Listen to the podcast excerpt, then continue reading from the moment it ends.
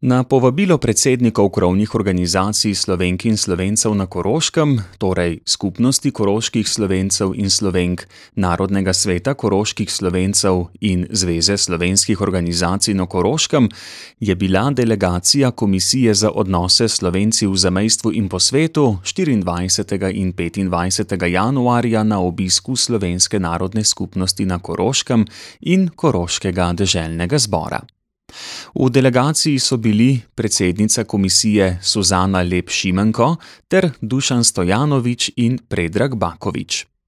Z aktualnim položajem in izzivi so jih seznanili predsedniki treh krovnih organizacij. Predsednik skupnosti koroških slovencev in slovenk Bernard Sadovnik, predsednik Narodnega sveta koroških slovencev Valentin Insko predsednik Zveze slovenskih organizacij Manuel Juk ter zvezdna poslanka Olga Foglava, poslanec deželnega zbora Franz Jožef Smrtnik ter predsednik enotne liste Gabriel Hribar.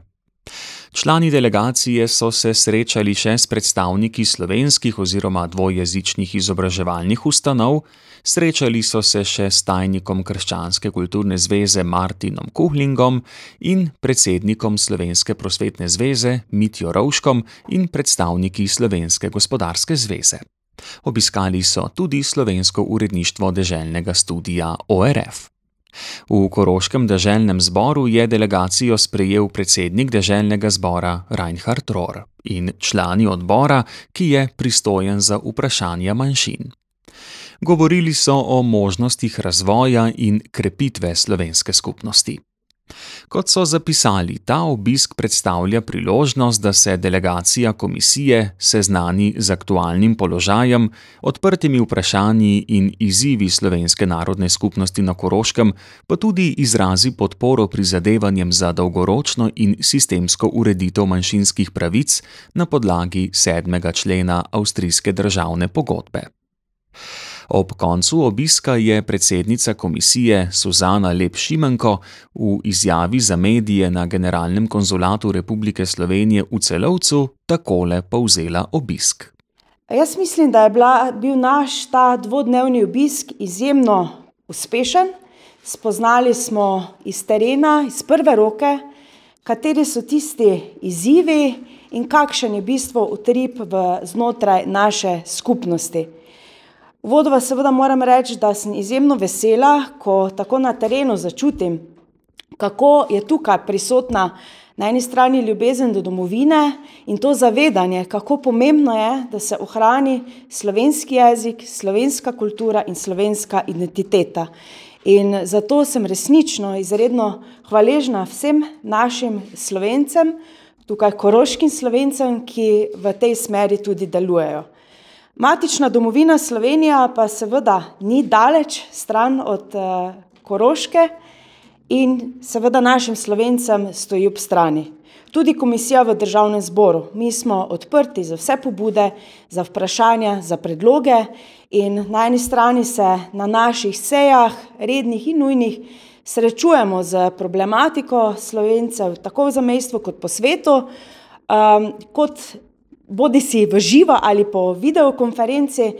In na drugi strani pa so seveda tisti osebni odnosi, pristni odnosi, tisti, ki dajo, bom rekla, eno širši vpogled v samo situacijo, zato je seveda prav, da se kot komisija kdaj odpravimo tudi na teren. In ta dvodnevni obisk je bil morda nekoliko natrpan, ampak jaz mislim, da zelo, zelo dobra osnova za naše nadaljnje delo. Srečali smo se s številnimi predstavniki, seveda v prvi vrsti predstavniki slovenske skupnosti, s predstavniki na področju gospodarstva, kulture, predstavniki šol, od tistih v predšolski vzgoji do, bom rekla temu, nižjemu osnovnemu izobraževanju in tudi ostalimi predstavniki, ki na tem področju delujejo. Včeraj pa smo obiskali tudi deželni zbor tukaj v Celovcu, kjer moram reči, da sem izredno vesela, da je bil interes tako rekoč interes po srečanju očitno velik, saj smo imeli predstavnike vseh poslancev iz vseh političnih strank. Zato ker seveda si želimo okrepiti te medsebojne odnose in ker se zavedamo, da so določene pristojnosti tudi v rokah eh, deželne oblasti, smo jih tudi povabili v slovenski parlament in jaz upam, da se bodo našemu vabilu tudi odzvali, ker želimo tudi tam eh, predstaviti na eni strani delovanje naše komisije in pa glede na to, da so bile izpostavljena številna področja, ki se ne nanašajo zgolj na našo komisijo, morda bo tam možnosti za več razprave.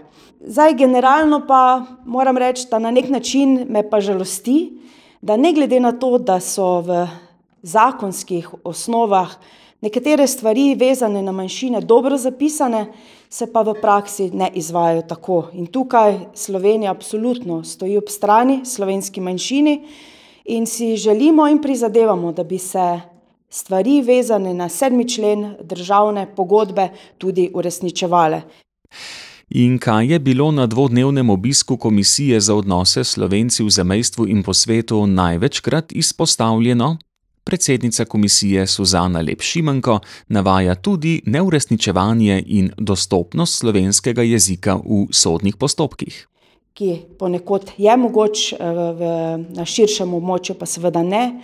Podobno za upravne postopke, Še nekoliko večji izziv pa je na področju predšolske vzgoje, kjer bi zagotovo morali imeti možnost eh, dvojezične predšolske vzgoje, tako v jaslih, kot potem kasneje vsi otroci na tem dvojezičnem območju. Mi kot komisija si bomo seveda tudi v nadaljevanju prizadevali, da bomo te informacije, ki smo jih dobili, prenesli na izvršilno vejo oblasti, izpostavili jih bomo na naši eh, seji komisije, ki bo v zelo kratkem, v naslednjem mesecu ali naslednjih dveh mesecih zagotovo moramo še zbrati uh, ustrezno eh, in pripraviti ustrezno gradivo za naše seje, ker želimo to tematiko ustrezno nasloviti in jo prenesti tudi med slovenske poslance in do vseh predstavnikov vlade. Želeli bi si, da se enostavno ti izzivi nekako zaprejo in da če so stvari bile določene že več desetletij nazaj, da bi se tudi izvajale. Med Slovenijo in Avstrijo imamo sicer zelo dobre odnose, dobro gospodarsko sodelujemo, smo sosednja država, ki si, kadar je katera izmed eh, držav v stiski, si vedno medsebojno pomagamo in zato verjamem, da se z enim dobrim eh, skupnim diplomatskim jezikom znajo tudi te stvari ostnezno nasloviti in jih v prihodnosti tudi rešiti. Glede vprašanja notifikacije nasledstva avstrijske državne pogodbe je, sicer v svojem imenu kot poslanka, povedala, da Slovenija absolutno podpira, da bi se stvari, ki so zapisane v državni pogodbi, tudi izvrševale.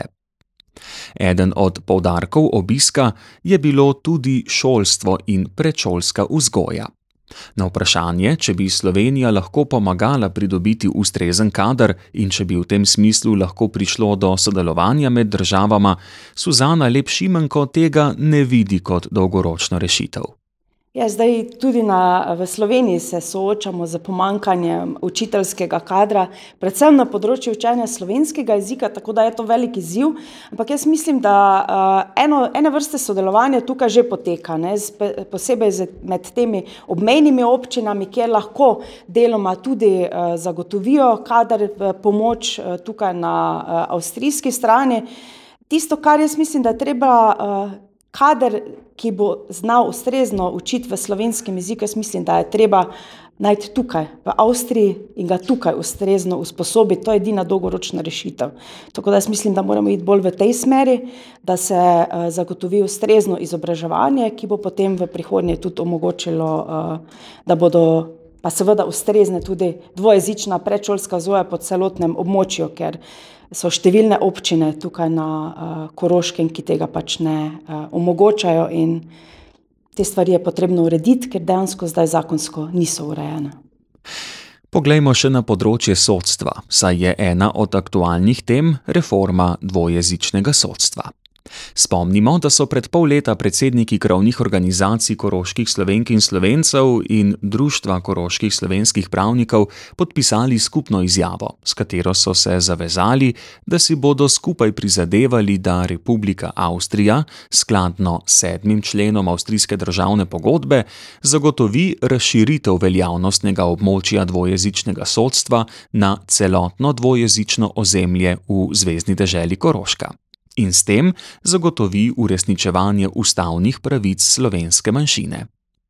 Bi komisija za odnose slovenci v zamejstvu in po svetu lahko imela kakšno vlogo pri reformi dvojezičnega sodstva? Suzana Lepšimenko.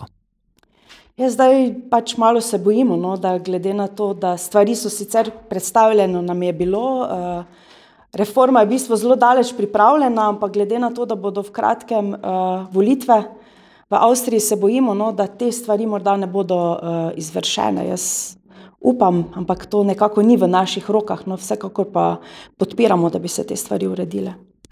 Predsednica Komisije za odnose Slovenci v zamejstvu in po svetu je povedala še, da po dvodnevnem obisku delegacije kot najbolj pozitivno vidi prizadevanje ljudi. Ki dejansko se trudijo, da slovenski jezik se ohranja, da se prenaša in da se vse bolj uči uh, tudi tukaj na um, Koroškem. Ta odnos do slovenske kulture, do slovenske identitete, ki ga tu čutite, jaz mislim, da je izjemno visok in to je ena taka zelo pozitivna uh, zadeva. Komisija je nekaj svojega obiska namenila tudi vprašanju slovenskih medijev na Koroškem. Zato me je zanimalo, Kako ste imeli možnost dobiti pogled uh, v ta svet?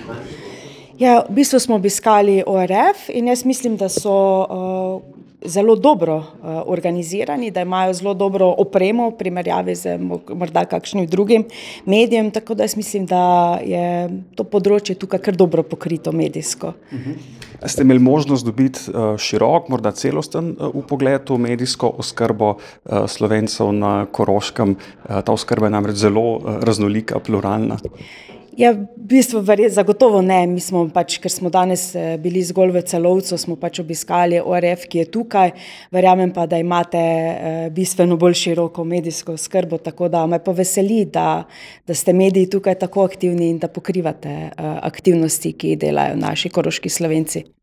Tako predsednica Komisije za odnose Slovenci v zamejstvu in po svetu Suzana Lep Šimenko, poslanka SDS.